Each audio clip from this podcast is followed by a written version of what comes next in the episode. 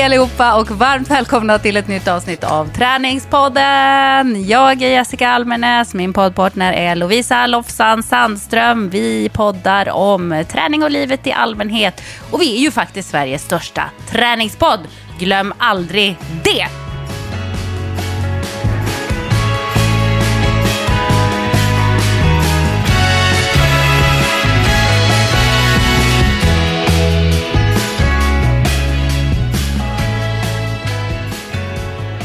Lovisa, hur står det till med träningen? Oh, helt nytränad och mör i armarna. Tisdagar när vi spelar in podd, det är min överkroppsdag när jag styrketränar och jag är så glad över att jag har skaffat ett stativ till min poddmick. Så jag, eh, nu är det här på förmiddagen och jag vet att det är några timmar kvar till jag kan äta lunch så jag har en proteinshake bredvid mig och ska liksom bara så pösa ner i min poddsäng. Hur står det till på andra sidan eh, stan Jessica? Nej men så här. Förra veckan så bestämde jag, eller om det var för, förra veckan till och med, så bestämde jag så här, nu lägger jag i en extra växel i min träning. Eh, och det betydde att jag skruvade upp, eh, att jag eh, gjorde fler löppass. Jag sprang ungefär varannan dag. Eh, sprang lite längre, eh, inte på alla löppass, men på ett löppass i veckan så att jag var uppe runt fem kilometer i alla fall på ett pass och det är ju mycket för att vara jag med min häl. Sen la jag in eh, ganska många eh, tyngre styrkepass hemma då med mina egna vikter, mina hantlar och kettlebells och, och, gummiband och bollar och allt vad det är som jag har här hemma. Men jag körde ganska tungt, hårt liksom, så att jag hade träningsverk varje gång jag hade styrketränat. Och så har jag ju kört på med yogan. Och då har jag kört yoga ja, men i alla fall varannan dag har jag kört pass som jag har fått ganska mycket puls av. Så att jag har blivit svettig och sådär. Så att jag har verkligen ja, men, haft lite så här träningsläger-feeling. Jag har kört hårt. Men vad händer? Det var ju som jag förra veckan. Ja, exakt. Exakt, jag har varit så sugen på det. Jag har varit sugen på det och jag har varit sugen på att typ äta grönsaker och ägg. Och, alltså jättekonstigt. Inte alls varit sugen på att trycka godis och, och dricka alkohol. Utan bara, ah, jag vill bara fylla min kropp med nyttiga saker. Men vad händer då? Och vad händer alltid när jag ska lägga in en extra växel i träningen? Jo, jag blir sjuk.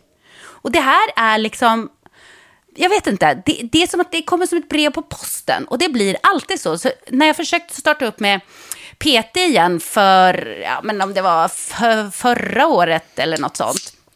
Eller för, förra året eller så.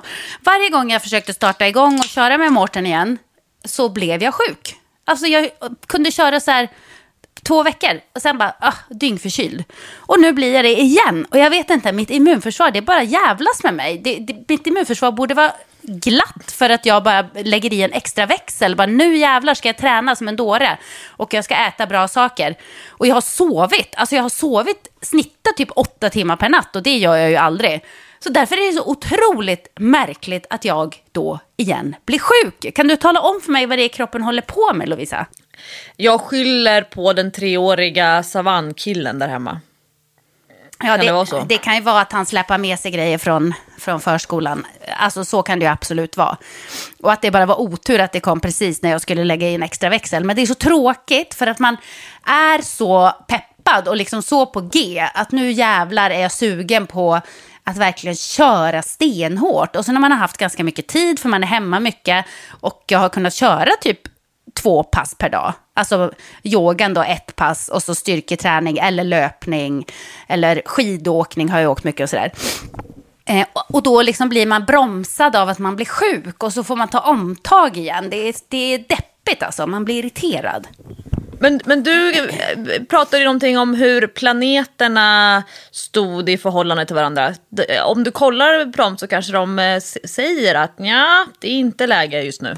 Ja, men så, så um, ingående är inte planeterna, tror jag. Just med sjukdom. Det är, alltså, det är mer övergripande att det här året kommer att bli ett ganska bra år för världen, eh, men även för mitt eget tecken som har haft lite bökiga planeter, hur de har stått i förhållande till varandra i några år faktiskt. Eh, och nu har det liksom lättat. Och jag kan nästan ja, man känna kanske inte det. ser detaljerna på samma sätt. Nej, men jag tror, men jag tror, nej, man ser nog inte så här, den här veckan kommer du att vara sjuk och nästa kommer du att vara frisk. Det är inte riktigt så det funkar. Det blir också lite svårt att applicera på alla skorpioner i hela världen. Så här, nu är alla skorpioner förkylda den här veckan. Men det hade ju varit coolt om man kunde. Ja. Men, vet, men, men förresten, får jag bara säga, säga en sak eh, som avslutning på det. Vad jag ska göra som jag har blivit så peppad på. Och nu eh, har jag ju så dåligt minne så att jag kanske har glömt om jag redan har berättat det här i träningspodden. Men eh, Patrik har någon sån här handbollstidning hemma som han får hem i brevlådan. Och där hade de ett långt reportage om att man har börjat göra eh, DNA-tester på handbollsspelare. Och de här DNA-testerna då visar hur man med just ditt DNA då ska lägga upp sin träning, vad man ska äta, vad man inte ska äta, vad man har risk för att få för skador, så kan man jobba förebyggande där och sådär. Och det där blev jag så jäkla peppad på. Jag tror att det kostar ganska mycket, men det kanske kostar typ 10 000 eller något sånt, tror jag. Och göra en sån här analys. Men jag kommer att göra det.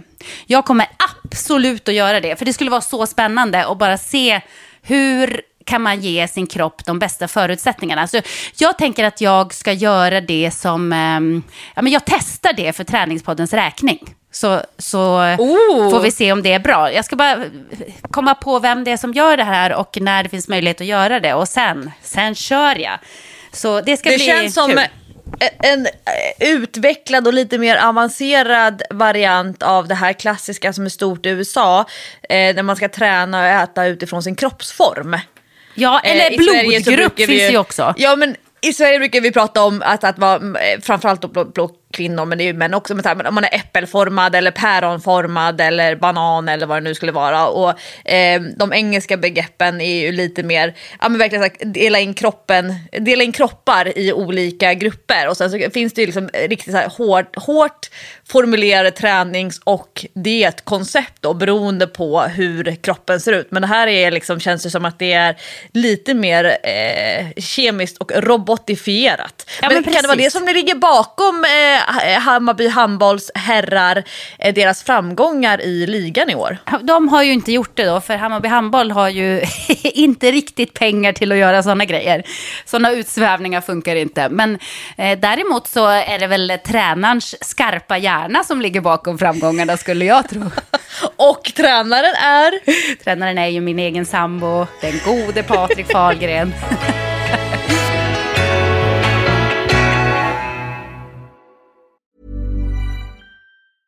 Many of us have those stubborn pounds that seem impossible to lose, no matter how good we eat or how hard we work out. My solution is PlushCare. PlushCare is a leading telehealth provider with doctors who are there for you day and night to partner with you in your weight loss journey. They can prescribe FDA-approved weight loss medications like Wagovi and Zepbound for those who qualify. Plus, they accept most insurance plans. To get started, visit plushcare.com slash weight loss. That's plushcare.com slash weight loss. Hiring for your small business? If you're not looking for professionals on LinkedIn, you're looking in the wrong place. That's like looking for your car keys in a fish tank.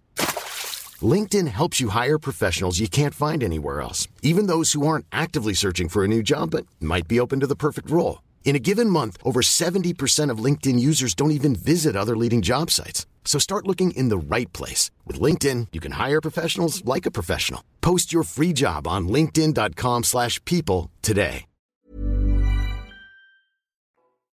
Men det är roligt eftersom du eh, antagligen likar och kommenterar mycket på Hammarby Handbolls Facebook så får jag upp dem i mitt flöde. Så jag följer liksom tabellen, det kommer upp eh, rapporter hela tiden. Så jag håller mig uppdaterad lite grann vid sidan av. Ögonen scrollar igenom. Det kanske också är att du bor på Södermalm. Så att det är någon slags inställning så här, okej okay, den här tjejen bor på Södermalm, hon är förmodligen intresserad av Hammarby. Nej men det är väl jätteroligt, det är kul när det går bra för människor. Det är som jag som är inne i min eh, paddelperiod nu, inte paddel som i att paddla kanot, även om jag och Sixten häromdagen sa, åh gud vad vi längtade sommaren och få paddla kanot. Men när, när det handlar om paddel och jag så här, än en gång efter att ha spelat lite grann i helgen som var, blir så här glad när det går bra för andra. Det är ju så härligt när det är, särskilt när det är så lite deppigt och mycket motstånd för många, både privat eller med olika event eller på jobbet och sen så när det blir så fina paddelbollar, jag bara åh gud vad jag glad jag blir för din skull, även om det är motståndarlaget. Ja, men det, det har nog den här eh, pandemin lärt de flesta att, eh, att uppskatta de små sakerna i livet. Alltså man har ju mycket kortare väg till att man blir glad för saker nu. Som jag berättade i förra veckans träningspodden när jag blev så lycklig över att få gå och titta på en basketmatch live. Och det var så att det pirrade i kroppen och jag bara kände det här är det bästa som har hänt på flera veckor. Eh, det är ju inte en normal känsla som jag har liksom i, i mitt normala liv. Då är det mer så här, fan hinner jag gå? Ah, jag hinner inte, jag skiter i det. Eh, och om man går så här, ah, men det var väl kul, men du vet, nu var det bara shit, det händer någonting i mitt liv. Jag ska få göra något som man egentligen inte får göra nu för tiden. Det kändes ju... Så jag tror att det, det kan nog många känna igen sig i, att det, man blir glad för små grejer, precis som du blir glad för att någon lyckas med ett paddelslag. Liksom. Men jag tror att eh, många, när vi blickar tillbaka på den här perioden i vårt liv, när vi blir lite gamla och, och skruppliga, att vi kommer kunna, vi kommer kunna datumsätta väldigt eh, många så viktiga händelser. Det är klart så här, utrikespolitiska stora grejer, men också såna här små saker som till exempel igår jag har bevakat Skistar och vi har spanat på Hammarbybacken. Och det har ju varit både riktiga såna här stora snöfall här i Stockholm och det har varit minusgrader. Och sen i helgen som var, det var fågelkvitter, det var barmark, det var sån aprilkänsla. Jag bara, nej men gud, nej, då, nu var det slut, nu kom våren. Men sen vände det och igår så hängde vi på låset när Skistar öppnade Hammarbybacken. Och jag sa till mina barn igår kväll när vi kom hem, vi åkte två timmar. Vi åkte fram till att det började bli köer. Djurgårdens alpina eh, barnträning kom. De var ju väldigt många små knattar och de är ju så duktiga och gulliga. Men då blev det, liksom, det blev lite lång kö och barnen kände sig nöjda. Men sen när vi var hemma på kvällen så sa jag till barnen att den här kvällen, eller eftermiddag och kväll, de öppnade klockan tre kommer ni att komma ihåg för resten av era liv. Och vi har varit i Hammarbybacken när barnen var små. Eh, de åkte på rullbandet eh, på den som är liksom väldigt flacka delen av Hammarbybacken, den bortre delen som är mer mot Nackahållet. Men då åkte inte jag skidor, utan då, det var ju liksom precis när de skulle börja lära sig. Och jag minns att det var inte många dagar de hade öppet den vintern. Men sen har det inte varit så så mycket snö i Stockholm att Hammarbybacken har kunnat liksom ha öppet och, och kunna köra konstsnö och dra igång liftarna och sådär. Men då sa jag att 2021 den första dagen när Skistar öppnade Hammarbybacken så var ni där och åkte. Och varje gång som ni från och med nu åker förbi Hammarbybacken så kommer ni tänka på den här dagen.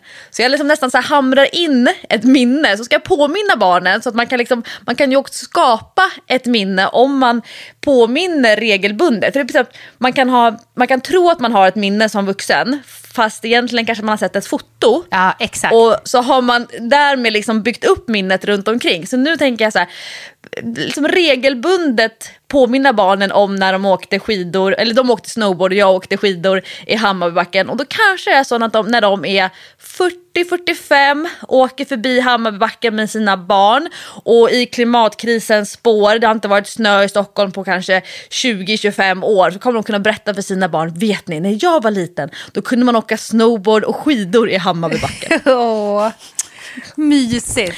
Alltså, ja, men det var långkalsongkänsla när man kommer hem sen en måndagkväll. Alltså underställ, krypa upp i soffan och vara så här, wow, det här gör vi. Jag är ju så avundsjuk på mina kompisar. Jag har ett, ett gäng som bor uppe i Östersund. Eh, Helena Ekholm och Johanna Rapp och Maria Lundberg som jag jobbar tillsammans med. De är coacher i Lofsangruppen.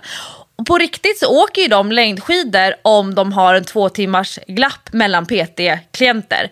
De tar med barnen till skidbacken efter förskolan. Alltså, du vet, det är så mycket avundsjuka, men sen så säger de till mig också, jo men Lovisa, vi har också väldigt kallt stora delar av året. Vi har sällan den här riktiga högsommarvärmen, så det finns ju för och nackdelar. Men där har jag en, en riktigt grav avundsjuka i det här med att ha vinterlandskap i vardagen. Ja, precis. Det är ju så som jag är uppväxt. Och det var ganska roligt när Dylan ska börja på en ny skola nästa år. Eh, och då har han, nu har han ju typ en minut att gå till skolan. Men då blir det kanske en kilometer till skolan. Eh, och det går man ju på tio minuter, så att det är ju liksom, det är inte långt. Och då frågar man mig så här, eh, visst kommer jag att få eh, kort till tolvan då? Jag bara, eh, kort till tolvan? Är du inte klok? Eller du får väl gå till skolan eller cykla på sommaren? Han bara, men alla åker, eh, eh, alla åker eh, spårvagn. Eh, Okej, okay. ha, då har Brommaföräldrarna lite jobb att göra kan jag säga. Och alla åker spårvagn till skolan för att, när det tar tio minuter att gå. Och då berättade jag för dem när jag var liten och växte upp i Jokkmokk och hade nästan fyra kilometer till skolan. Och jag gick fram och tillbaka varje dag på vintern. På sommaren så kunde jag ju cykla såklart, men på vintern så gick jag. Eller tog min spark. Och du vet, de trodde inte det var sant. de bara, va? Skämtar du? Fyra kilometer? Skämtar du? Varför tog du inte bussen? Jag bara, men snälla, jag bodde i Jokkmokk. Det var inte så att det fanns bussar i varje hörn.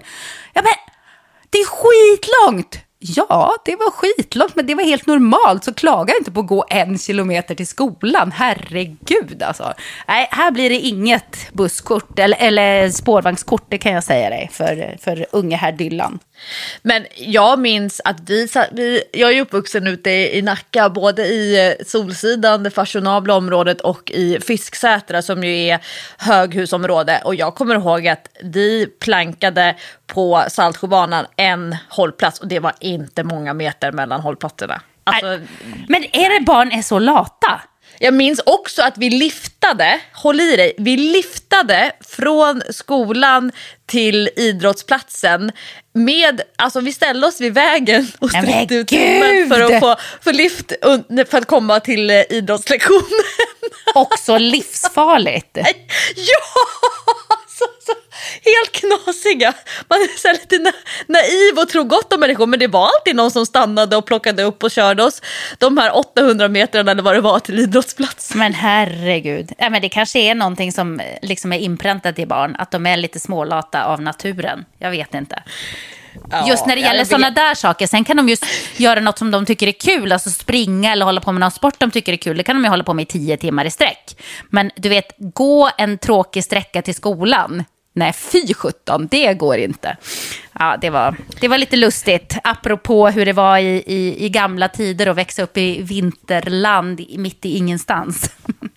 Men den stora snackisen förutom vinterlandskapet som ju många har som samtalsämne runt, jag tror hela landet, eh, mina Facebook-kompisar uppe i Umeå, de dokumenterar snödrivorna runt huset. Och så har de dragit igång en, en, en någon, lite rolig betting om vilken dag som snödrivorna kommer gå upp över nocken på ah. huset. Men förutom att den, det är den stora snackisen just den här veckan så är ju elitstyrkans hemlighet, eller om det är elitstyrkans hemligheter, jag är inte exakt eh, hemligheter, på titeln. Hemligheter. Hemligheter, det är ju den stora snackisen. Och det är roligt för det är så många som tittar på det här programmet. Det har ju släppts ett avsnitt i alla fall som jag kan se i eh, Eh, i appen och jag satt bänkad och 30 sekunder in i introt så kommer Baxter så här, vad är det här för någonting? Och han känner igen en av deltagarna som, och först så han blandade ihop det men det visade sig att det finns ett tvillingpar som båda jobbar som lärare på hans skola. Mm. Så han sa, gud vem är det här? Men Baxter och jag satt sen bänkade och han tyckte det var så spännande. Jag, de första tio minuterna, hade rysningar på armarna. Alltså, jag är helt såld. Men vad då berätta, vad, vad, vad händer? Jag har tänkt att jag ska se det men jag har inte hunnit. Eh, Ja, det, det roliga är för att jag är ju, dels är det såklart det kul med de här deltagarna och jag kände ju faktiskt bara igen när jag tittade på bilder och namnlistan som vi pratade om i tidigare avsnitt av Träningspodden, Elin Herkunen och Madeleine Wall.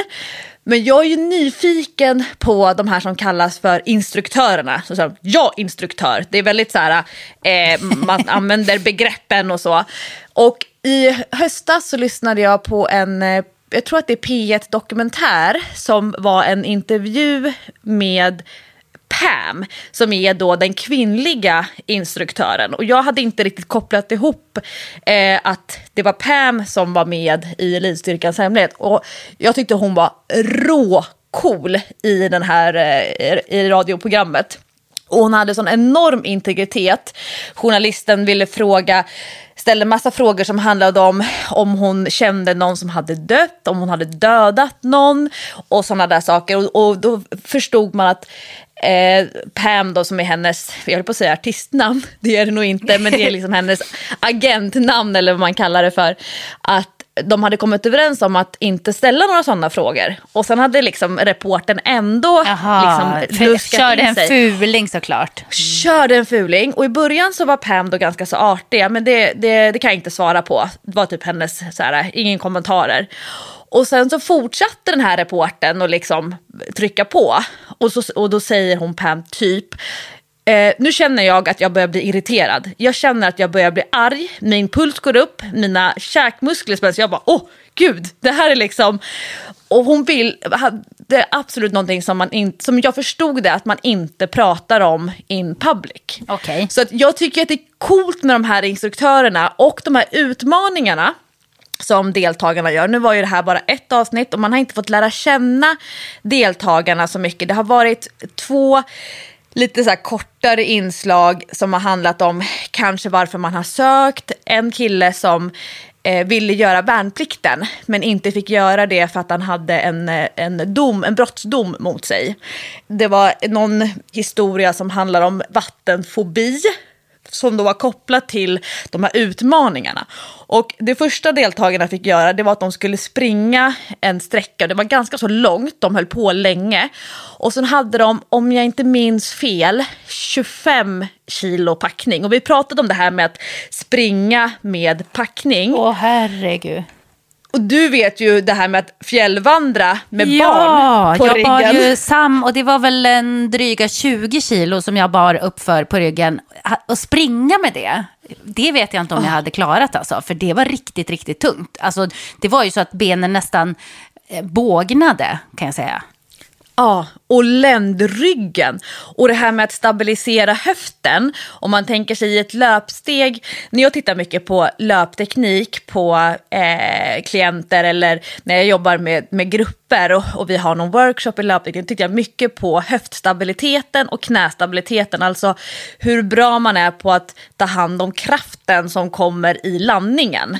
Och har man liksom höfter som rör sig väldigt mycket i sidled när man landar, då, då ställer det större krav på både muskulärt men också på senor och ledband och liknande. Och man ser liksom att benen, att det blir så enormt slitage som är ju svårt att efterlikna när du är ute och löptränar med din egen kroppsvikt bara. Och det här är ju liksom egentligen det, det första och det största argumentet till varför jag inte skulle kunna vara med i en sån där utmaning. För det finns inga tjejvikter, alltså typ killarna ska ha 25 och tjejerna 17.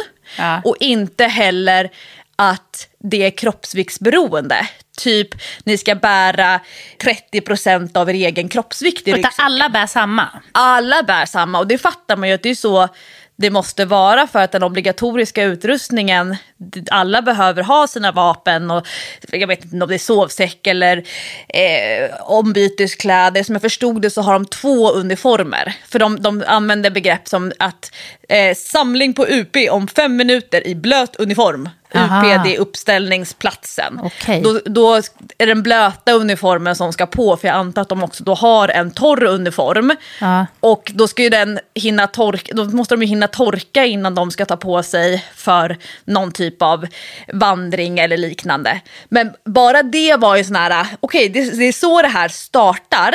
Och det som alltså, nu ska jag inte spoila. Men, men vänta, tycker- då måste man ju vara ännu tuffare som tjej än som kille för att klara det här. Alltså det kommer ju att krävas ännu mer av dig om du är tjej. Exakt. Tjejerna imponerar ju alltid mer, tänker jag, för att man har generellt sett mindre muskelmassa som kvinna än som man, om en kvinna och man är ungefär lika stora. Ja. Och man, Och sen så Elin Härkönen som de har eh, då sagt rakt ut och det ser man också på eh, de stora utsnittsbilderna att hon är minst. Hon kommer alltid ha det tuffast när man ska, alla ska bära samma vikt. har de sagt det om henne i programmet då, eller vadå? Och att det kommer ligga henne i fatet. Sen har ju, och det förstår man väldigt tidigt, eh, har Elin ett pannben utan dess like. Men det är intressant för att och det, det här är inte som eh, ett tv-program där, om man tittar på Superstars, det kommer upp poänggrafik och det eh, rullar en timer, ingenting sånt. Så man vet inte hur det går. Det, det är liksom inget tävlingsmoment på det sättet att eh, man kan följa. Och, och eh, när de ska trycka in så enormt mycket inspelat material i de här avsnitten så kanske inte det heller är så intressant vem som kommer sjua och vem som kommer trea på en sån här lång löpmarsch. Men det som de tryckte på då, utan att spoila, det var att det enda, alltså det, vad är uppgiften? Det är det här som är så intressant. Om du ska springa ett lopp, ja men då vet du, du ska ta dig från A till B på kortast tid. Som Ja. utifrån, alltså det, den som kommer först den vinner och sen så kommer alla i liksom en fallande skala. Och då var det, eh, det, det de ropade ut som ett mantra hela tiden, för de hade ju en snubbe först, en instruktör som sprang först. Och sen hade de eh, då Pam, hon var längst bak. Och det de mantrat var kom inte sist. Det var liksom det hon, de hela tiden manade på. Och då, utan att spoila, så när de sen liksom skulle utvärdera så här, men hur gick den här språngmarschen? Och då var det en person som eh, upplevde att eh, han var ganska nöjd med sin prestation, framförallt för att han aldrig stannade. Men han kom sist. Oj. Och han hade uttryckligen sparat på krafterna. Så han hade varit lite strategisk och trodde att det handlade om att ta sig från A till B. Men det som var grejen tydligen, då, det var ju att kom inte sist. Och han kom sist. Och det är ju så intressant för att jag har eh, en, en kompis som har tillsammans med sina syskon gjort en, eh, en va- de ska åka Vasaloppet 2022. Och de är fem syskon som har utmanat varandra. Och de, de, de, några av dem är liksom ganska duktiga skidåkare, någon har knappt stått på längdskidor. Och han som då på pappret är sämst, hans mål det är att inte komma sist. Medan de andra, de är så här, vem ska vinna, vem ska vara snabbast? Och han bara, jag ska inte komma sist. Och det är så här, det är nästan lite roligare att, att tävla att inte komma sist än det här med att eh, behöva hålla folk bakom sig. Jag ska vara snabbast. Ja. Fast det måste du ju, även om du ska inte komma sist, måste du hålla åtminstone en bakom dig. Ja, men det kanske är lättare än att försöka, hålla, än att försöka komma förbi tre stycken framför dig. Ja, ja du, du har en poäng i det. Men hur, hur går det till då? Och är det någon som åker ut eller hur funkar det här programmet? Är alla med hela tiden eller? Nej, det är många parametrar. Eh, de har också, det här är ju det som är lite läskiga med, med det militära, de har ju avidentifierat dem på så sätt att de har nummer allihopa. Aha, aha. Och det här numret, det är liksom det som, nummer 17, då, är så här, då ska nummer 17 kliva fram. Så att man har inte, man har inte sina namn, vilket bara det är, då förstår man att man är liksom en i gruppen. Och då är det så många parametrar, så till exempel så har de en eh, dag, vad man kallar för dagelev eller dagledare. Och den personen är ansvarig för att alla ska komma i tid. Okej. Och då kan det ju vara så här, packa väskan, samling om fem minuter, eller om tio minuter ska alla stå redo. Eh, och eh, då vill ju, man, då tänker man så här, okej, okay, att vara chef över alla de här personerna och att man känner dem inte, man har ansvar för att alla ska komma i tid. Men om man själv är klar, vad ska man då göra? Gå, springa ut och ställa sig så att man är i tid? Eller ska man mana på alla som so, sölar och inte har koll på sin utrustning? Oj, så oj, det är ju en parameter. Det där jobbet hade man varit bra på med tre barn kan jag säga. Det enda Vet man du, gör är att gå runt och vara en det. fyrer och skrika på ungarna. Packa nu! Gör det nu! Ta på dig skorna nu!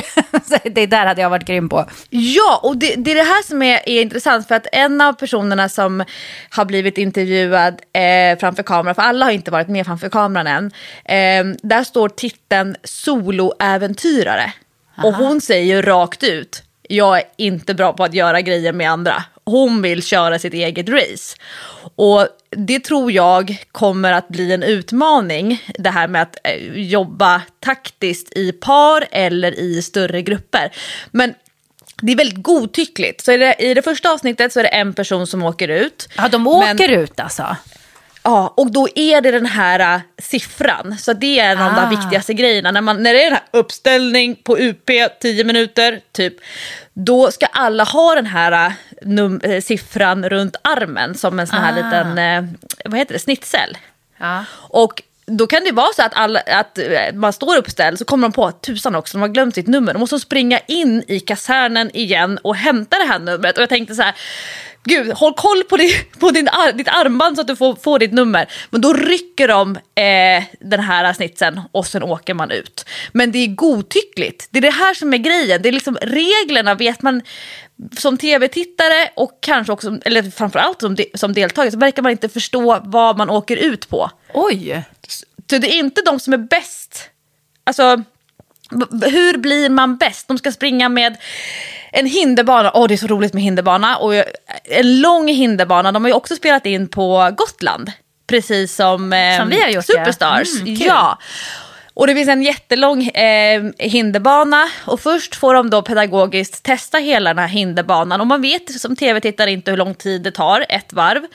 Men sen ska de då två och två ha två stycken eh, plåtdunkar, vatt, plåtvattendunkar som tillsammans, de är ihop eh, eh, satta med spännband, väger 45 kilo. Och så ska de då transportera sig med de här dunkarna två varv. Och jag vet inte om de visste att det var två varv de skulle köra och inte ett varv. Utan de står och pekar, fortsätt. Oj då. Och, och, så, och, så, och som tv-tittare vet man inte. Men, och då är det så här, okej, då fattar jag att det är inte de som kommer först som är det som imponerar mest, utan hur mycket man kämpar, hur man anstränger sig, vad man har för inställning. Och också då det här med att göra det i par, alltså de här dunkarna. Och det är ju klart att alltså, greppstyrka, om, du ska, om det är flera kilometers hinderbana och det är 45 kilo i två sådana där. Det går inte att bära som i Farmers Walk, att du har en i varje hand. Utan liksom hjälpas åt över hinder, klättra i rep med de där. Och så ska man trycka rumpan så att man ska hjälpa sin kompis upp. Nej men det här är så spännande, det här är så roligt. Och det är det här godtyckliga, att reglerna inte framgår, att man inte vet vem som kommer först eller sist eller hur det går på mitten. Det är också lite spännande att liksom följa de här riktigt svåra sakerna. Men Baxter han eh, ska göra en egen utmaning och det här är alltid kul, det tänker vi som blir superstars, alltså att man kan testa själv Ja. och då behöver man inte göra precis som de gjorde här för det är ju jätteobehagligt. De körde såna här eh, vad heter det, det hemska ordet är väl kattstrypare, jag vet inte var det kommer ifrån. Bultband. Aha. Bultband, men jag har hört uttrycket. Men bultband runt handlederna och fötterna ihop. Så fötterna sitter ihop, Bu- handlederna sitter ihop. buntband heter det va? Buntband. Såklart. Även om bultband låter lite mer dramatiskt. Men jag tror det heter buntband. Så man kan inte röra armarna, och man, alltså man kan inte simma och man kan inte eh, använda benen i simtag. Utan handlederna sitter ihop och fotlederna sitter ihop. Oj. Och, och sen så är det så pass djupt att de inte eh, bottnar. Och det, man ser inte exakt hur djupt det är. Men låt säga om jag skulle tippa tre meter kanske. Och så ska de tömma eh, lungorna på luft. Så att de kan sjunka ner, nudda botten med fötterna, skjuta sig uppåt, ta ett nytt andetag, tömma fötterna, eller lungorna på luft, ner och nudda botten. Så många gånger som instruktören säger. Nej, men det här är det sjukaste. Ärligt talat, de här övningarna måste de ju nästan varna för och säga så här, pröva inte det här hemma barn. Och Baxter bara, ja men så djupt är det ju inte. Eller, och, men, men det här med att, att sjunka ner, och utan att spoila så är det en person Eh, det, det finns några sådana här vattenhändelser som kommer upp när, när deltagarna berättar om ganska läskiga upplevelser kring vatten. Men det här med att tömma lungorna på luft och sjunka ner, det är också en teknik. Alltså, men det är ganska kallt, september. Eh, och börjar man hyperventilera, då är det väldigt svårt att ta ett djupt andetag och blåsa ut luft och inte ha luft i lungorna när man är långt ner på, på botten. Äsch, det låter jätteläskigt det här du. Jaha, men du förstår, jag har ju helt... Jag är så fascinerad. Alltså, gillar man träning, gillar man fysiska prestationer och det här med att kämpa, då kommer man gilla det här programmet. Och det är en grej som jag så här, gud, hade sån hög igenkänning på. En person som eh, hade skrivit, och det var så här, de tar liksom fram ansökningsbrevet det personliga brevet och läser upp det i ett förhörsrum. Nej men det här är så obehagligt. Och eh, där personen har beskrivit sig själv som en fitness, äh, lever fitness, lifestyle, jag gör allting helhjärtat till 110 procent. Ja. Och de bara, skitsnack, du har noll självinsikt. Jag bara, oh, det där är ju jag. Oh, Men det, det är jätteintressant. Och det ska bli kul att få liksom, efterhand i programmet, det här klassiska, att få lära känna deltagarna. Och eh, förhoppningsvis att man hinner lära känna en person innan de skickas ut. Eh, men jag förstår ju det här med att det är svårt med klippbilder och sådär. Men det ska bli riktigt kul. Alltså jag är, det här är mitt nya favoritprogram. Ja men vad kul, jag ska absolut kolla. Och när vi ändå pratar om tv så måste jag passa på att bara reda ut en grej. Jag har strulat till det helt här med Superstars. så att, eh, jag ber om ursäkt om ni har suttit och väntat på programmet och så har det inte kommit. Men jag, jag träffade Staffan Olsson på en Hammarby-match, handbollslegendaren Staffan Olsson. Han, han kommenterade tillsammans med mig den Hammarby-matchen, det var jättekul. Och då så sa jag så här, vad kul, nu börjar det på måndag. Och jag hade ju sagt tisdag i podden dessutom. Eh, men det var tydligen måndag fick jag veta efteråt. Eh, han bara, nej, det tror jag inte. Det börjar väl den första februari? Jag bara, nej, nej, nej, det är nästa vecka. Han bara, nej, kolla på det här mejlet. Bara kolla på mejlet som jag också har fått. Men tyvärr då eh, har missat att läsa uppenbarligen. Och där står det ju klart och tydligt, det börjar alltså på kanal 5, måndag den första februari klockan 21. Men redan nu så kan man se, jag vet inte om man kan se alla, men man kan åtminstone se ett gäng avsnitt på eh, Discovery Plus, som är nya Dplay då, det heter ju Discovery Plus nu. Så vill man tjuvkika och inte kan vänta, då går man in på Discovery Plus. Och orkar man vänta så tittar man på kanal 5 måndag 1 februari klockan 21. Nu blev det rätt, jag snurrade till det helt. Jag bara, det börjar på tisdag. Alltså jag, eh, för två veckor sedan, jag var helt ute och cyklade helt enkelt. Men, men eh, så är det nu i alla fall. Om man är det det man kallar för linjär tv?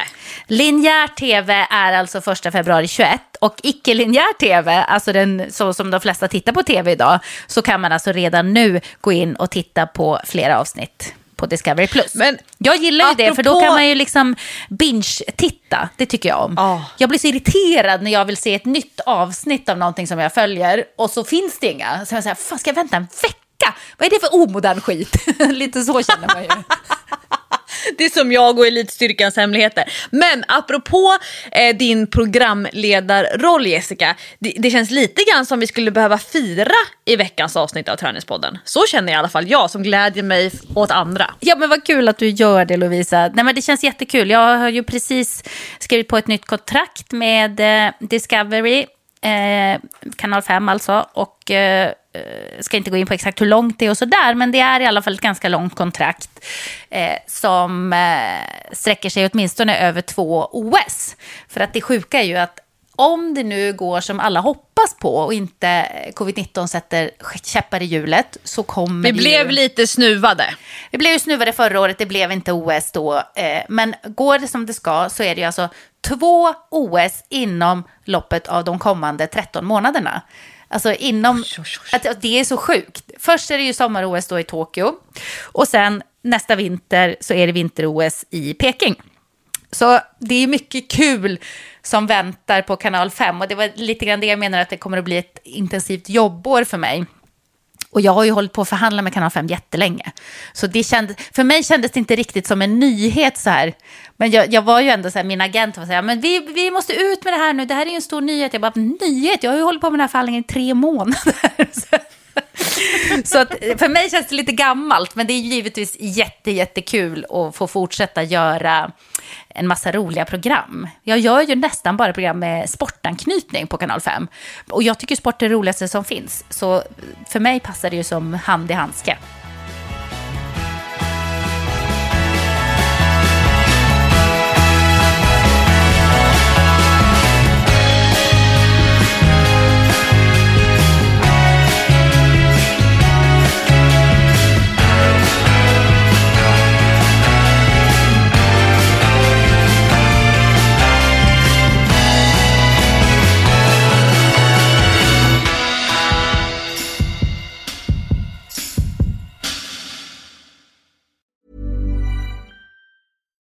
Deserves the best, and there's no better place to shop for Mother's Day than Whole Foods Market. They're your destination for unbeatable savings, from premium gifts to show-stopping flowers and irresistible desserts. Start by saving 33% with Prime on all body care and candles. Then get a 15-stem bunch of tulips for just $9.99 each with Prime. Round out Mom's menu with festive rosé, irresistible berry chantilly cake, and more special treats. Come celebrate Mother's Day at Whole Foods Market. Many of us have those stubborn pounds that seem impossible to lose, no matter how good we eat or how hard we work out. My solution is PlushCare. PlushCare is a leading telehealth provider with doctors who are there for you day and night to partner with you in your weight loss journey. They can prescribe FDA-approved weight loss medications like Wagovi and Zepbound for those who qualify. Plus, they accept most insurance plans. To get started, visit plushcare.com slash weight loss. That's plushcare.com slash weight loss. Vi är även denna vecka sponsrade av Rusta och det passar perfekt för det är ju full vår ute nu. Man kan vara ute utan att ha dunjackor och tio lager kläder, det gillar man. Äntligen, äntligen! Varje vår tycker i alla fall jag att det känns som att det är ett helt nytt liv som börjar. Jag kan sitta ute, jag tycker om att känna solen värmer ansiktet. Och för mig är det liksom, det, det är ett njut. Älskar att vara ute. Och Rusta, det är vårens bästa vän för de har allt för det här nya livet, utomhuslivet. Ja, precis. Vi har ju tidigare berättat att Rusta har ett brett sortiment av i princip allt som du behöver till din uteplats. Och jag har eh, snackat mig varm om solcellsbelysning. Det tycker jag är kanon. Du var inne på ljusslingor och krukor, Lovisa. Men oavsett vad man behöver så får man mycket för pengarna hos Rusta när man ska förvandla och förnya sin uteplats. Hur är det hos dig Jessica? Har du några favoriter när du ska piffa upp er utomhusmiljö? Ja, men det har jag faktiskt. Jag gillar att det känns lite loungeigt. Så jag brukar ju satsa på att köpa någon ny utomhusmatta. För att de är väldigt prisvärda hos Rusta. Så det tycker jag är en stor favorit. Jag ska säga vad jag är sugen på. Berätta. Jag tycker ju att det är bra att ha kuddar som man inte behöver ta in. Det står absolut på min lista för den här våren. Ja. Ja. Det ska vara lätt att ta sig ut. Kuddarna ska bara ligga där, redo att ta emot den. Ja, man älskar sånt som man inte behöver plocka ut och in. Och då säger ju nog jag att grejer till utegymmet, alltså vi pratar hantlar, kettlebells, foam roller, sådana saker är också för mig vår, att vara ute, det är låg tröskel till att träna och så kan man liksom ta in och ta ut. Och Rusta har riktigt bra hemmaträningsgrejer. Och jag tänker så här, ja, men man sitter och hänger där i sina kuddar och så kan man träna. Och så kan man hänga och träna. För alla våra lyssnare så är ju träning en viktig del av utomhusmiljön, det vet jag. Vi uppmuntrar och uppmanar våra lyssnare att njuta av utomhuslivet och kolla gärna in Rusta när ni vill uppgradera er utemiljö. Kolla in rusta.com, men framförallt besök ett Rusta varuhus och få inspiration till ditt nya uteliv. Vi säger tack till Rusta! Stort Det är roligt för att är det skidskytte VM? Ja, vänta nu. Ja, jo, men det är ja. VM. Eller är det världscup? Jag, jag har inte följt riktigt det. Eh, är det VM Ja. eller världscup? Nej, men det är så mycket. Och sen är det ju handbolls-VM. Handbolls-VM däremot, det följer vi ju slaviskt här hemma. Jag är, jag är mer inne nu på sommarsport eftersom det eh, är det ett sommar-OS som väntar härnäst. Så att, eh, jag följer, eh, handboll, sommarsporten följer jag slaviskt. Så handbolls-VM kollar vi på, det är kul, det går bra för Sverige. Det, det, det, är nog en, det är nog världscup. VM kommer i skidskytte. Jag blandar alltid ihop VM och världscup. Och sen är det samma, samma namn. I skidskytte så är det ju verkligen så här, ja, vi har ju våra profiler. Men det är så roligt för att eh, Helena Ekholm som jag pratade om eh, uppe i Östersund, hon är expertkommentator på SVT. Och normalt sett så brukar hon resa så att hon sitter på plats. Mm. Och det är väl Björn Ferry som också brukar kommentera och eh, de brukar provåka banan, eh, kolla på... Men Björn Ferry eh, kan väl inte vara på plats för han flyger ju inte? Han, Nej, han vägrar ju flyga tåg. på grund av miljön. Ah, han åker tåg. Aha, där ser man. Ja, ja, jag, ja men jag är ganska så säker på det. Men de, de, och de som kollar på kurvor. De brukar provåka kurvorna själva och känna på hur de känns. Och ah, eh, prata lite grann om valla och liksom testa vad, hur, liksom, hur, vad är det för typ av valla. Och de, att deras expertkommentators jobb blir lättare när de har, är på plats och liksom kan kolla på stadion och hur ja, men hur snön ligger, jag vet inte vad det är för detaljer så. Men nu äh, får de expertkommentera från Stockholm och liksom Vintersportstudion. Och då var det så roligt för att häromdagen så var jag ute och gick och så eh, vet ju jag att Helena är på plats och att hon sitter i studion och kommenterar. Och så möter jag en man på trottoaren som går med telefonen i liggande läge och så har han inget headset eller inga lurar i. Så jag hör att han, jag hör Helena Ekholms röst som väldigt ja, intensivt kommenterar. Och han går och tittar och sen är han så nära att gå rakt in i en stolpe. Nej. Och det här var så roligt för alla runt omkring fattar ju att det här är ju skitskytte och Helenas röst som liksom är väldigt så intensiv och du vet tuggande som det blir när man är expertkommentator. Och att han, nej, alltså han missar med en hårsmån och han tittar upp så här, kollar är det någon som har sett att jag håller på att gå in i en stolpe. Så jag var tvungen att skriva det till Helena att, att du höll på att orsaka en olycka, en bula i pannan här på, på Södermalm. Men det är många som är väldigt engagerade i sport och att eh, verkligen så här går och eh, antingen liksom där frukost framför tvn eller de här mer klassiska programmen som älskar Superstars och liknande. Det är som att vi liksom får känna på lite grann av eh, de här turné, turnéerna. Men Britta Norgren, har du koll på henne? Ja. Gamla, jag, säga, jag, nej jag, jag sa gamla, men hon är ju Eh, hon måste ju vara jämnårig med mig eller några år äldre. Hon har ju varit med i den här långloppscirkusen hur många år som helst. Har hon inte vunnit Vasaloppet? Eller det kanske hon jo. har? Jo, visst har hon väl gjort det? Och mot hon Kristina... Eh, det var ju någon spurtstrid någon gång, men hon är ju en riktigt duktig långloppsåkare.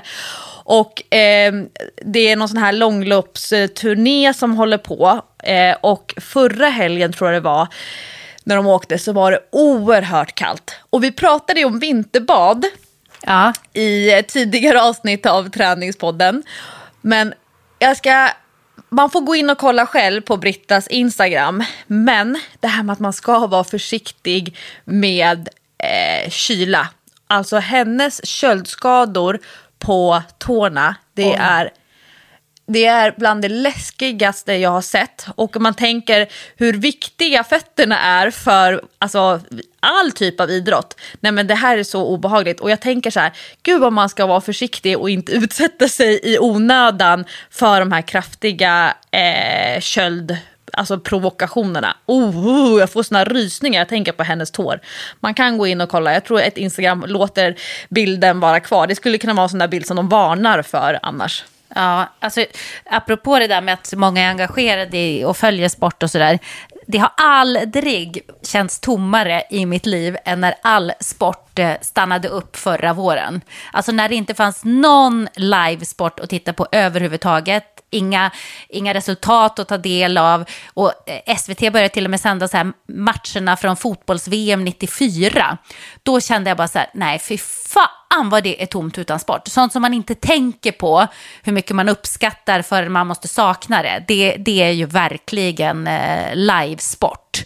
Så när det satte igång igen, då satt jag till och med och tittade på ja, men typ allsvenskan och sånt. Och jag är inte, inte superfotbollsintresserad, det är jag inte. Jag tycker inte fotboll är den roligaste sporten att, att kolla på. Jag kollar när landslaget spelar och sådär. Men då var man så svältfödd, så det var till och med så här, en allsvensk match, jag ska kolla. Man måste bara se livesport. Så att det betyder ju väldigt mycket i många människors liv, det gör det ju verkligen. Min, eh, min kompis Helena Olmås, som vi har pratat om i träningspodden tidigare, när hon gjorde den här långa vandringen. Det var ju egentligen första gången som vi pratade om Reese Witherspoon i Just det. träningspodden. Ja. Eh, hon vandrade väl, eh, Helena vandrade väl över Nya Zeeland. Och jävlar vad långt. Jag tror att det var, ja men det, det var ju en hel del år sedan. Men, men eh, både du och jag var ju väldigt fascinerade över den här långa vandringen helt själv. Men hon kör som många andra Medal Monday. Monday. Vad är det då? Monday. Vad är det då? Nej, men på måndagar så lägger hon ut en historia om en av hennes medaljer. Aha. Och det är så här fint, dels så litar jag på att det kommer komma en, en medaljhistoria. Eh, och att det inte alltid är de, eh, det behöver inte vara de snabba loppen. Eh, men lite grann så här att, att blicka tillbaka över Eh, ja, men lopp man har sprungit och hur förberedelserna såg ut innan, hur loppet gick, vad hände med kroppen efteråt. För att ibland så har man värsta coola race-rapporten eh, som man liksom skriver på kvällen eller precis dagen efter när man fortfarande är, är hög på endorfiner. Ja. Ja. Och sen så vet man att veckorna efter då kanske man har fått lite distans till saker och ting och eh, känner att man borde ha gjort på ett annat sätt och så vidare. Men det är väldigt roligt och jag tänker Jessica, du borde egentligen köra en motsvarighet med Dull Monday fast det, det behöver inte vara di, bara dina lopp utan det kan vara så här äh, medaljer i livet. Alltså, en, en annan kompis till mig, hon utser alltid dagens tia. En tiopoängare som hon letar efter under dagen. Eh, Vad kul! Vadå, som hon kör på Insta eller? Ja, så hon liksom sätter dagens tia och det kan vara så här en kaffekopp på balkongen eller så kan det vara en promenad eller så kan det vara ett telefonsamtal med en vän eller att eh, busa med sin hund. Så utser hon dagens tia och delar med sig av. Och det är också så här ett härligt positivt synsätt och så angreppssätt. Andra skriver ju eh, en eh, tacksamhetsdagbok, antingen skriftligt eller mentalt på kvällen. Så här, vad, man, någonting som man är tacksam över. Men eh, tacksamhet, det blir ju lite så här, eh, det är lite, lite flummigare. Men att utse dagens tia, det är så här, det, det passar mig ganska så bra och att det inte behöver vara en så stor grej. Det är klart att för mig ofta så, dagens tio är ofta ett träningspass. Men jag kan säga att det kan också vara en middag som kan vara en riktig tiopoängare med barnen. Alltså det, är så här, det här var dagens tia. Och letar man det under dagen, om man liksom har med sig det synsättet, då tror jag att man kanske värdesätter de här små sakerna eh, lite högre, som annars bara liksom rullar på under en dag. Men gud vad kul, vilken bra idé Lovisa. Det där ska jag hitta på någonting av faktiskt. För att jag har haft så jättedålig inspiration till mina sociala medier på sistone. Vet inte varför, men jag har bara känt så nej, vad, vad ska jag posta? Jag har inget att posta om, det händer inget kul, man är fulare än man någonsin har varit i hela sitt liv. Alltså, det är så tråkigt. Så får du inte säga om dig själv Men det är sant. Jag har aldrig, aldrig sett ett fulare face när jag tittar mig själv i spegeln. Det är hemskt. Alltså, nej men på riktigt, jag mår piss eh, på grund av det. Och, och då tänker jag så här, vad fan ska jag dela med mig av det för? Det är ju fruktansvärt, jag vill inte ens se det själv. Varför skulle någon annan vilja se det, det hemska? Men i alla fall, eh, det, så det här var ju en jättebra idé. Då kan man ju liksom, för man får ju upp väldigt härliga minnen i sin iPhone varje dag. Det tycker jag är så jävla mysigt. Vi har, vi har skapat ett nytt minne till dig. Och häromdagen fick jag ett så här roliga stunder tillsammans tror jag att jag fick. Och då var det ju typ champagneglas på varenda bild som du Men då bläddrade jag tillbaka och bara, åh gud vad kul det här var, åh gud vad kul det här var. Och titta vad glada vi var och titta vad snygga vi var. Och just det, det där hade jag glömt. Och så kommer det upp sådana minnen hela tiden. Fick jag upp något annat kul minne från när Patrik och jag var i Hamburg. Hamburg är en av mina favoritstäder i världen. Och, och han eh, tog med mig dit för att jag skulle bli glad. Eh, det var ganska... I början av vår relation så hade vi en eh, weekend i Hamburg. Och det var så jävla mysigt. Och så kom alla de bilderna upp och man bara åh ja, vad mysigt. Så det här var en bra idé. Man kan ju posta lite, lite minnen och lite stories från livet och lite sådär. Det var en jättebra idé, Lovisa. Tack, Men tack, det, Ja men det är, alltså jag vill ju att människor generellt sett ska bli mer nöjda med sig själva, ska känna en, en, en ökad tillfredsställelse i det som är vardag. Och det är klart att det är superhärligt att längta efter saker och planera och eh, se fram emot. Men många av oss skulle behöva bli bättre på att vara här och nu. Alltså det har varit den stora, eh, vad ska man säga, den stora omvälvningen, omvälvningen, omställningen för Ja. mig. Ja, men, det kanske betyder samma sak, men, men 2020, att faktiskt vara här och nu. Ja. Alltså, att, att, att orka och våga stanna upp. Och vi har ju pratat mycket om träningspodden senaste månaderna faktiskt. Det här med att, att bryta ner träningsmål till att, att man ska kunna göra det nu. Ja. Och det, fem minuter på förmiddagen är bättre än noll minuter under en hel dag. Vi har också pratat om att ehm, eh, om det är viktigt för en, då ska man prioritera det. Alltså eh, värdesätter man någonting, då ska, behöver man också lägga tid på det. Och det handlar ju mycket om att så här, men vad kan jag göra idag? Idag är en dag och den dagen är precis lika mycket värd som en dag för två år sedan eller en dag om två år. Men att liksom, man, som, det är ju bara här och nu. Det är bara det vi vet om livet. Ja. Och det, det, det finns väldigt många stora positiva effekter av 2020 som jag tror att många liksom har varit inne och snuddat på men skulle behöva greppa tag om lite hårdare. Tillsammans med att släppa det som man inte har kontroll över och styra det man faktiskt kan kontrollera. Ja, det är otroligt eh, bra visdomsord. Eh, och då kan jag koppla det till eh, en grej som jag ser fram emot. Eh, och det är ju ett av de träningsmålen som jag har för det här året. Eh, och det är ju mer ett kul mål än ett mål liksom, nu ska jag bli superfit eller superstark eller ja.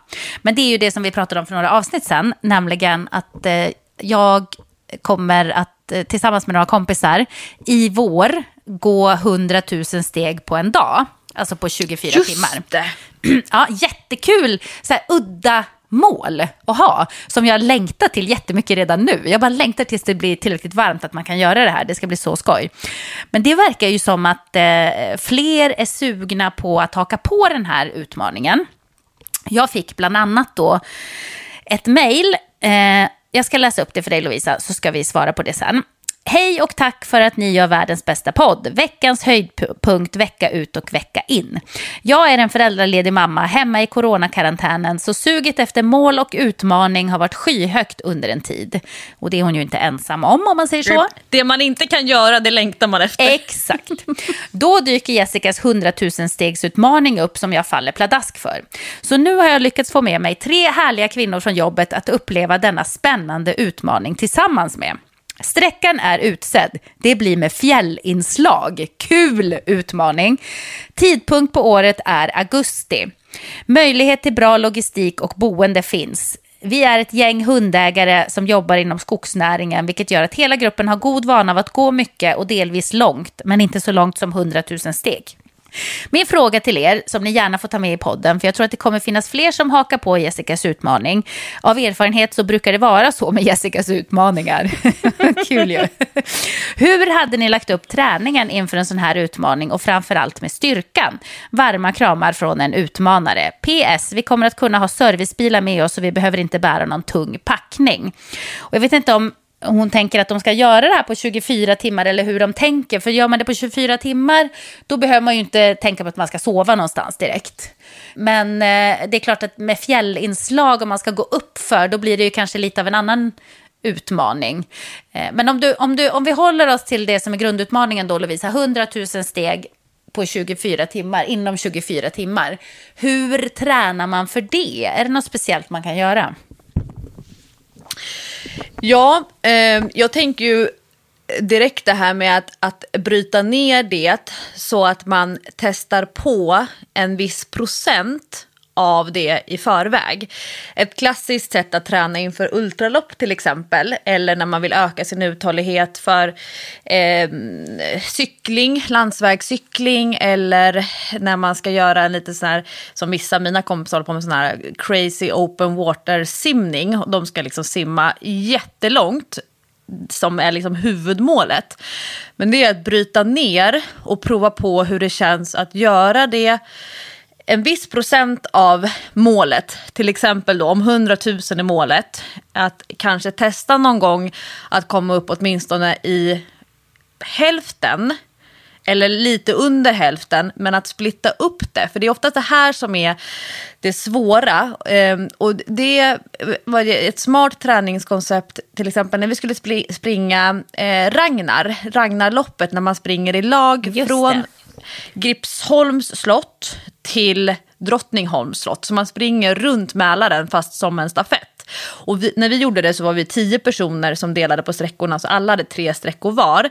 Men det här att faktiskt göra morgon och kväll, eller morgon, mitt på dagen och kväll. Alltså att få känna på hur det känns när det är eh, att dra igång det efter att ha varit stilla.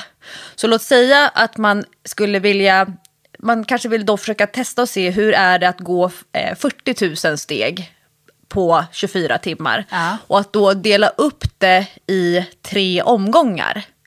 Så att man kanske får, eh, vad blir det då, 40 000 delat på tre och ta det i sina block. För det är oftast det som eh, ett vanligt misstag människor gör, det är att de inte provar på hur det känns när det är från starttid till sluttid, fast med uppehåll däremellan. Man Ja. tänker att att ba, om man ska springa ett långt lopp och så gör man det, eh, man gör det bara en gång i ett svep, men kanske halva distansen, att man ska springa ett maraton och sen så testar man att springa två mil några gånger. Men det här med att springa 15 kilometer på morgonen och 15 kilometer på kvällen, en sån utmaning. Så det tänker jag alltid är smart och dessutom när man har så mycket tid på sig, augusti är ju, äh, det är bra det ligger lagom långt fram i tiden för en sån här utmaning. Men det är rätt tufft att gå 15-20 000 steg på morgonen och sen försöka ta 15-20 000 steg igen på kvällen. Man är rätt seg när man ska iväg igen. Ja, man blir ju supermör. Alltså bara en dag förra veckan när jag bestämde mig för att promenera till alla ärenden jag skulle göra istället för att ta kollektivtrafiken som de avråder ifrån. Då gick jag 20 000 steg på den dagen och då var jag ganska trött i benen då. Alltså, det känns ju ändå att man har varit ute och promenerat. Man är ju inte skitsugen på att sen på kvällen gå ut och gå 20 000 steg till. Så det, det, det kan nog vara ganska bra att träna lite grann på den uthålligheten faktiskt. Att man verkligen eh, ja, men tar omtag liksom. Så att man är beredd på vad det innebär. Men jag tänker att om man också lägger till svårighetsmomentet att man ska gå i fjällmiljö, då blir det ju plötsligt lite svårare tänker jag. För går man platt, då kan man ju ändå traska på med ganska god fart. Men ska du gå upp för, då kanske man också måste träna lite grann i den typen av miljö, antar jag. Ja, det, det finns ju ett uttryck som heter att man ska träna så tävlingslikt som möjligt. Och jag skulle säga att en sån här 100 000 stegsutmaning, det är en tävling. Det är ett, ett högt, eh, det finns ett högt svårighetsmoment i det. Och låt säga då att man skulle sätta 24 timmar som maxtid. Då skulle man behöva gå strax över 4 000 steg i timmen. Ja. Och om man då eh, dessutom behöver schemalägga för att man ska sätta sig och byta strumpor, man kanske behöver byta skor efter, eh, man kanske behöver byta, byta skor en eller två gånger under de här 24 timmarna. Man behöver schemalägga tid för att gå på toaletten hastigheten och sen så vet man också att eh, tempot går ju ner när terrängens svårighetsgrad ökar. Men det finns faktiskt en positiv eh, sak med att gå i terräng eller fjällmiljö och liknande.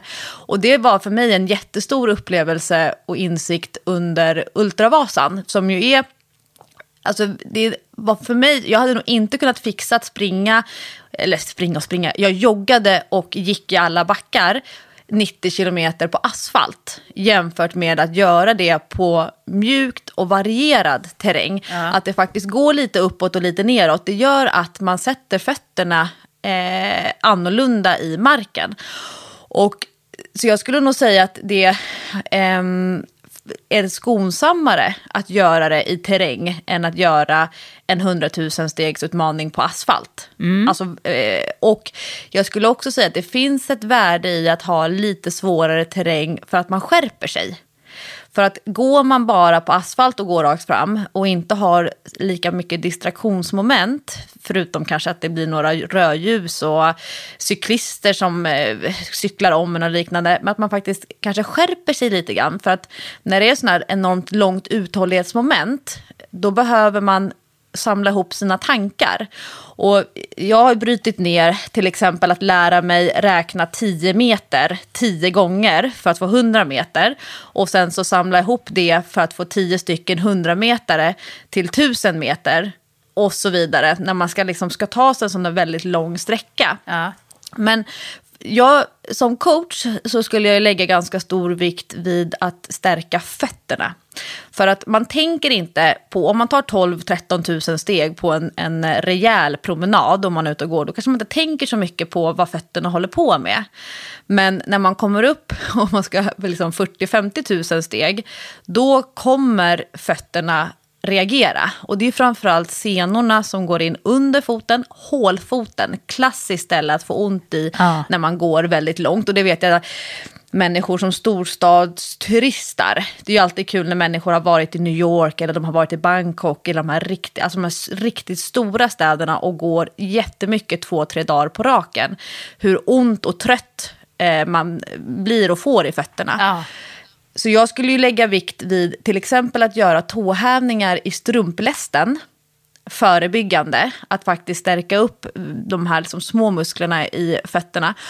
Och jag skulle också lägga stor vikt vid eh, tåkontroll. Alltså det här låter ju lite banalt men också lite nördigt. Men att faktiskt jobba med att lära sig hantera stortå och lilltå. Därför att det är inte alls ovanligt att man tappar känseln i tårna eh, när man är ute och går sådär enormt långt. Och det kan ju faktiskt göra att man helt enkelt inte kan fortsätta för att till slut så, så är liksom tårna bortdomnade och det påverkar egentligen hela balansen. Så några små övningar för tår och senor kring, alltså i fötterna och muskler i fötterna, det är, ganska, det är ofta de här små sakerna som kommer vara det som stör mest när man väl sen kör på. Det är klart att man kan få ont i knät eller on, liksom att rygg, ländryggen eh, börjar verka. Men det kanske man kan mentalt stänga av till skillnad från när tårna hela tiden bråkar och kanske till och med börjar liksom vika in sig under foten, vilket inte alls är ovanligt, att tårna liksom börjar krulla sig. Uh, väldigt obehagligt om man då tänker så här, ja, nu har jag 40 000 steg oh, kvar Gud. att gå. Men alltså vilka bra tips Lovisa, det, det, där tänker man nog inte på att man måste träna upp fötterna lite grann. Men då kom jag på en annan grej när du började prata om att gå i storstäder, för det är ju lite av min paradgren att traska runt i en storstad eller springa runt eller vad jag nu gör. Eh, men då blir jag ofta väldigt svullen om benen, alltså underbenen och fötterna. Du vet hur det kan kännas att skorna nästan inte passar på slutet av dagen för att man är så himla svullen. Hur kan man undvika det om man går långt, eller kan man ens det? Ja, alltså jag själv använder ju kompressionsstrumpor, höga kompressionsstrumpor, eh, om jag ska springa. Eh, eller gå, alltså skulle jag springa mer än 15 kilometer, då skulle jag använda kompressionsstrumpor. Och vet jag att jag ska gå väldigt långt, då kommer jag också använda kompressionsstrumpor. Men jag använder ju det till och med alltså, eh, om jag ska åka slalom eh, fyra, fem timmar, då har jag kompressionsstrumpor eh, med som är liksom ull, som är lite tjockare, varmare. Ja. Men jag gillar ju det här trycket runt underbenet. Och jag har många klienter som började använda kompressionsstrumpor som är höga när de är, eh, under graviditeten för att få lite extra stöd runt underbenen. Och eh, sen så tycker man om det så mycket så att man har fortsatt använda det alltså 5, 6, 7 år eh, till. Inte kanske som att det är en snuttefilt, men man gillar känslan av att det blir stöd.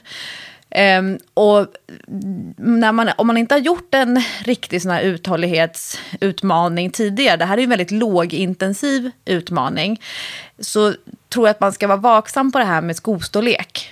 För att när fötterna, precis som du säger, svullnar upp, då kommer man ju trycka, liksom, trycka i foten i skon mer. Ja. Och då ökar ju risken för att man får eh, eh, tryck på naglarna. Och det är samma sak där.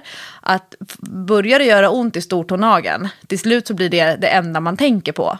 Så att, eh, att ha lite större skor att växla till. Eller att man liksom är så pass förberedd att man har provat hur det känns när benen och fötterna sväller upp.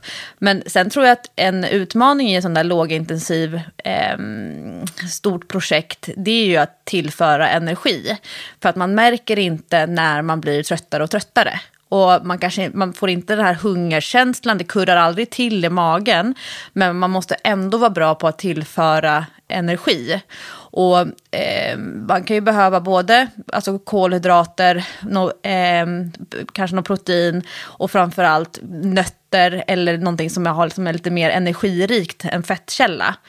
För ska man göra någonting i 24 timmar, man kommer gå igenom ganska många mentala faser och har man inte då den här liksom påfyllningen av energi, om man inte klarar av det, och det behöver inte vara särskilt hög intensitet innan magen kan reagera, Ehm, och det här med att äta och gå samtidigt som man kanske behöver träna upp. Att faktiskt liksom tillföra energi om man ska hålla ett tempo på 4000 steg i timmen i 24 timmar. Då behöver man kunna, alltså kroppen behöver vänja sig vid att få i sig ja, men typ varje timme i 24 timmar. Man blir nästan illamående bara av att man så ofta behöver få i sig energi. Man äter ju inte så ofta en vanlig dag. Alltså nu är jag så peppad på det här. Nu får det bli varmt här snart så att jag kan sticka ut och göra den här utmaningen. Snacka om att man är sugen på att utmana sig själv. Oj, oj, oj. Så, som vi har pratat om, utmaningarnas år är det här för mig i alla fall. Ja, men det, det, jag tänker så här, även om man skulle ha en, eh, en, eh, någon som hjälper till att transportera skor och liknande och att man i förväg har bestämt var man ska mötas och liknande. Man behöver alltid ha med sig en ryggsäck. Alltså Ja, ja. Och, och toapapper, eh, man behöver ha med sig egen vätska, man behöver ha med sig godis, nötter, eh, skavsårsplåster, eh, kanske ha nya strumpor i skorna. För att det, är, att det här behöver vänta på att komma till servicebilen och så vet man att jag ska gå 20-25 000 steg innan det, innan det händer. Då, alltså det blir också rätt deppigt. Jag tänker att det ska vara en ganska positiv upplevelse.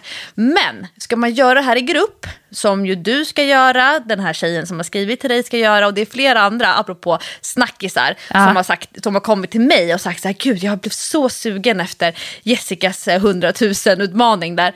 Eh, det är att man kanske förbereder ett lite grann, eh, det låter, inte ett sällskapsspel, men det är inte alls tokigt om man gör det här i grupp, att man förbereder samtalsämnen.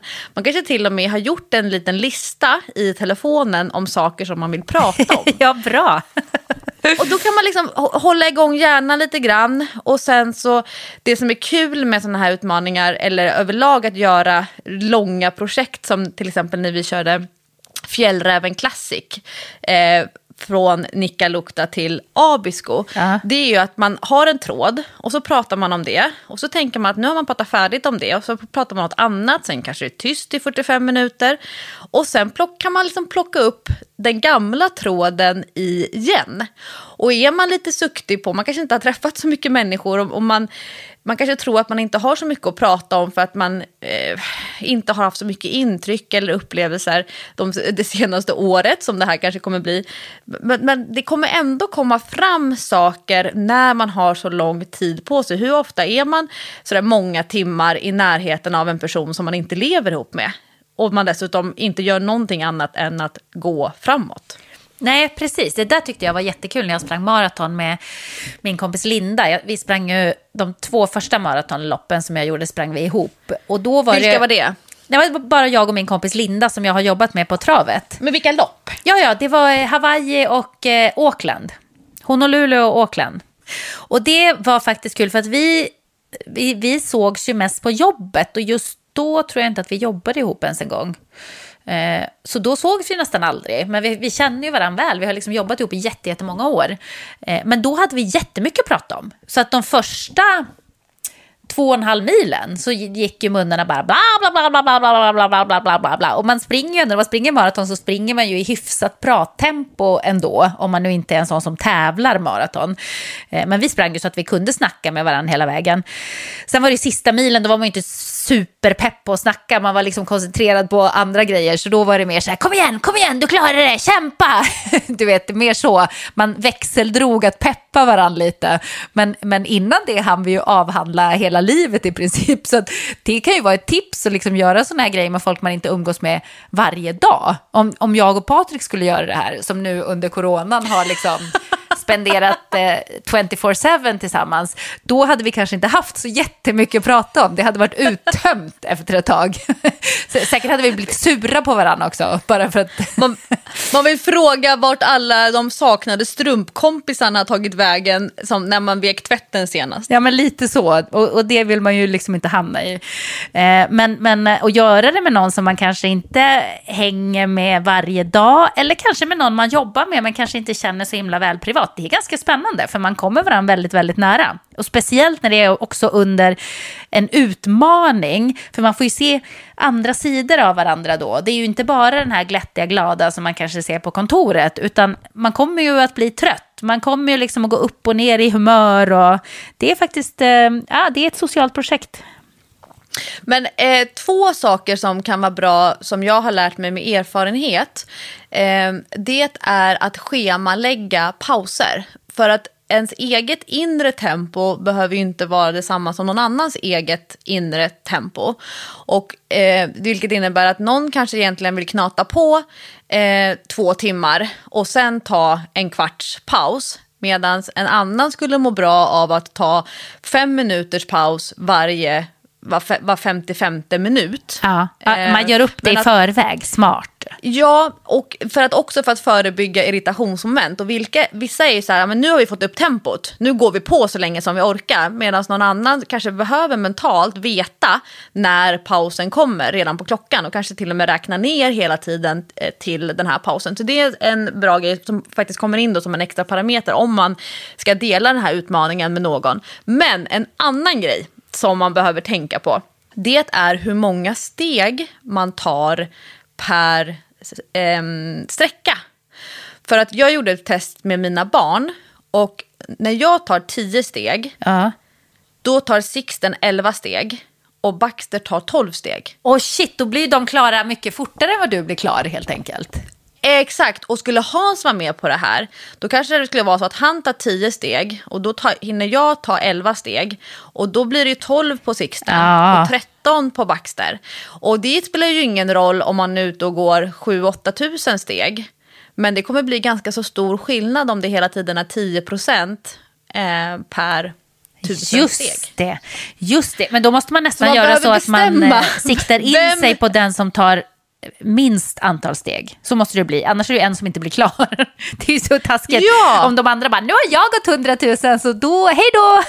Ja exakt, då sätter jag mig här på bänken. Nej, men, och det kanske man inte tänker på. Eh, så man kanske måste bestämma vilken klocka eller vilken mätare som man ska gå på. Vilken är den officiella, som, som när, man, eh, när det är VM och liknande, då har man ju en official race clock. Ja. Just som är den som, som, som är den som gäller. Och det är väl oftast den som är på den här bilen eh, som löparna har framför sig i början. Och sen som varje gång de passerar, om man tittar till exempel på de här asfalts VM och liknande när de passerar, om det var 50 kilometer, det är en sån här eh, vad heter det, båge de springer igenom och så får de mellantiderna. Eh, att det är den som gäller och då spelar det ingen roll vad andra har på sina klockor eller om det är, ja, utan att det finns en official. Och det kanske man behöver bestämma då. Vems steg är det som vi räknar? Det är ändå lite att tänka på med den här utmaningen faktiskt. Jag tänkte så här, ah, det är bara att gå iväg. man går bara iväg och så gör man det bara. Men, men nu känner jag att det blir ju lite planering faktiskt. Ja, men, det, men det är det som är kul. Det var när vi pratade om eh, olika typer av mål i träningspodden för ett par veckor sedan. Eh, och jag hade läst en artikel som handlar om att det behöver finnas ett visst mått av svårighetsgrad mm. för att man ska ta sitt mål på allvar och också skärpa sig lite grann. För att tänker man så här att ah, men jag packar min lilla ryggsäck och nu ska jag gå ut och gå 100 000 steg det, det, jag tror faktiskt inte att man fixar det. det. Det är min erfarenhet som har gjort de här äh, riktigt långa eh, upplevelserna. Man behöver tänka igenom saker runt omkring. Framförallt för att upplevelsen ska vara positiv. Men 100 000 steg, det är ingenting som man gör en vanlig dag eh, en onsdag i maj. Spännande Lovisa, nu tar jag mitt mål på lite mer allvar också. Så det var bra, tack för eh, frågan som du kära lyssnare skickade in. Eh, och med det har det väl blivit dags att knyta ihop säcken för den här fredagen i alla fall. Jajamän! Kul! Jag kommer med mina tv-tips. Till nästa vecka, Jessica, då har ju du sett två avsnitt. För då har du, du kommit ikapp mig med ett avsnitt och sen så tittar vi på det nya avsnittet. Så kan vi ha en liten som en, en elitstyrkan, eh, som en bokklubb, fast en serieklubb. ja, vi diskutera veckans avsnitt. Så vill man inte bli spoilad, eh, eller bli spoilad, om man, inte, om man inte vill ha en spoiler, då måste man titta ikapp så att man hänger med oss. Ja, vi kan också ge spoilervarning om vi nu ska prata om något som känns väldigt sådär aktuellt. Men eh, precis, vi, jag ska hinna kolla ikapp eh, till nästa vecka och då kommer jag också att ha en liten åsikt om detta. Men ja. hörni, tack för att ni lyssnar. Dagens tia och eh, Medal Monday, ja. det var ju en liten kul grej med att snappa upp eh, dåtid och nutid. Och jag, jag, ska också börja med Travel Tuesday redan idag. Då kan man lägga ut en Oj. resa man har gjort varje tisdag. Kul ju! Jättebra Jessica. Ja, det blir Kul! Ja, ny inspiration, roligt.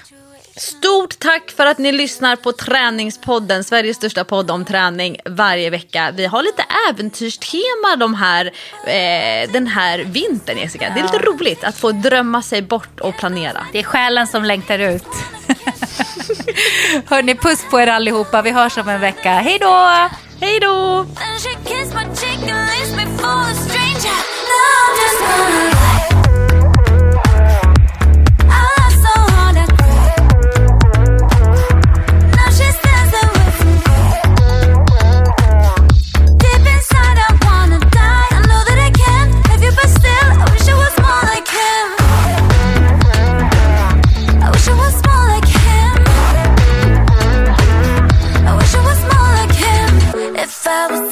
She'd never need to do her makeup. She'd never have to wake up early for those push-ups. I wanna be the one she loves. I give my all to her body, all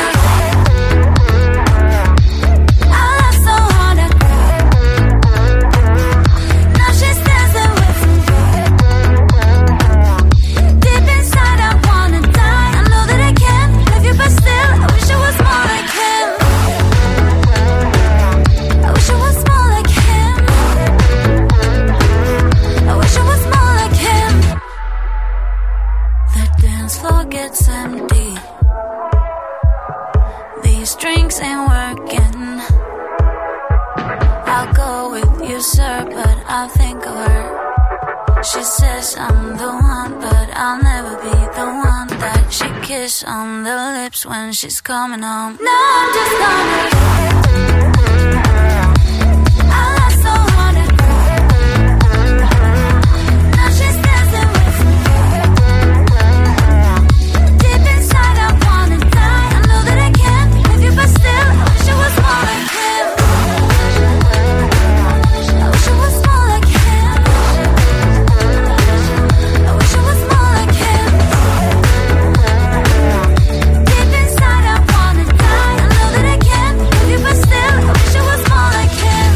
Träningspodden produceras av Sandström Group. Deserves the best, and there's no better place to shop for Mother's Day than Whole Foods Market. They're your destination for unbeatable savings, from premium gifts to show-stopping flowers and irresistible desserts. Start by saving 33% with Prime on all body care and candles. Then get a 15-stem bunch of tulips for just $9.99 each with Prime. Round out Mom's menu with festive rosé, irresistible berry chantilly cake, and more special treats. Come celebrate Mother's Day at Whole Foods Market. Imagine the softest sheets you've ever felt. Now imagine them getting even softer over time. That's what you'll feel with Bowl and Branch's organic cotton sheets. In a recent customer survey, 96% replied that Bowl and Branch sheets get softer with every wash. Start getting your best night's sleep in these sheets that get softer and softer for years to come. Try their sheets with a 30-night guarantee. Plus, get 15% off your first order at bowlandbranch.com. Code BUTTERY. Exclusions apply. See site for details.